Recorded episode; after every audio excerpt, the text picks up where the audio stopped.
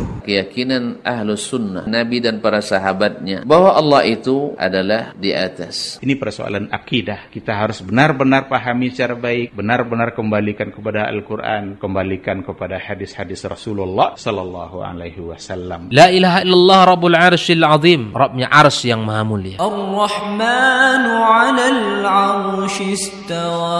Dalam banyak sekali dalil baik dalam Al-Quran dan hadis dan secara fitrah yang tak terbantah sesuai Seorang muslim yang beriman kepada Allah pasti hatinya selalu mengakui Allah itu di atas. Kalimat keimanan kepadanya wa annahu subhanahu wa ta'ala fawqa arsy yanzuru ilaihim wa yasma' kalamu. Wa Allah di atas arasnya. Kalau seandainya kita berdoa, maka berdoalah kepada Dia yang di langit. Huwallazi khalaqas samawati wal arda fi sittati ayyamin thumma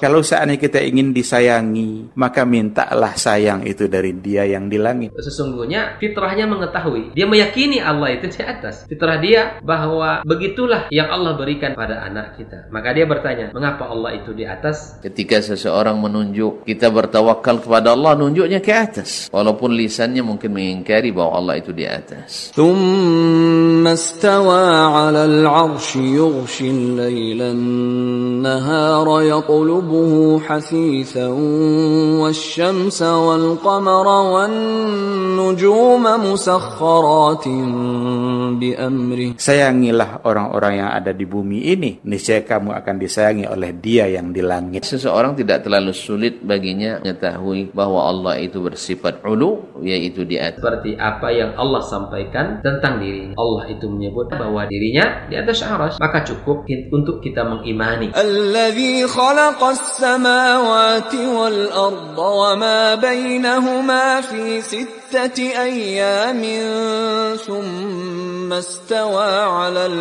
ada ratusan bahkan ribuan dalil-dalil yang lain yang memang mengatakan bahwa Allah itu di langit. Bukankah langit di atas kita tetapi dia tidak membutuhkan bumi yang di bawah. Berapa banyak makhluk yang di atas tidak membutuhkan yang di bawah. Ini menunjukkan bahwa Allah itu di langit. Tanamkan.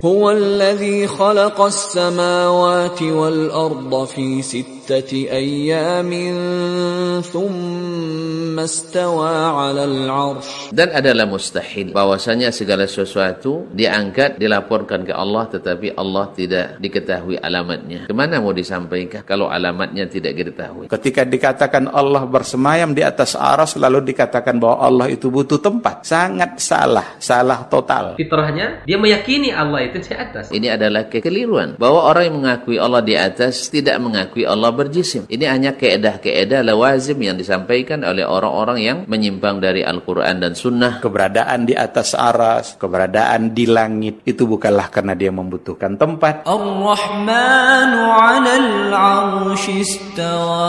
Rabbani, merajut ilmu dan peradaban.